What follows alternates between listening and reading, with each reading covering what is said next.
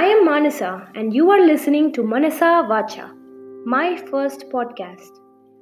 I was pondering on what would be the right talking point at this time, and that's when it struck my mind. Relative to the current situation, I am motivated to share my practical learnings on going inside when you can't go outside. Going inside? How? Is it meditation? Staying calm? Sleep? Do what I enjoy silently? This led me to explore several methods and practices, putting me into a further dilemma as to which method best fits me. I started realizing that the core essence of any method is to move ahead in life without getting stuck at a particular moment, be it pleasant or not, since none of these moments are everlasting.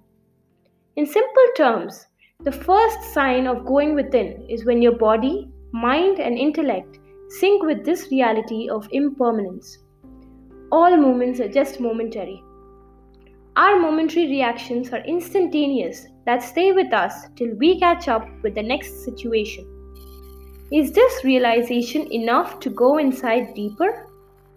With some more inner introspection, I will be sharing my practical experiences in the upcoming podcasts.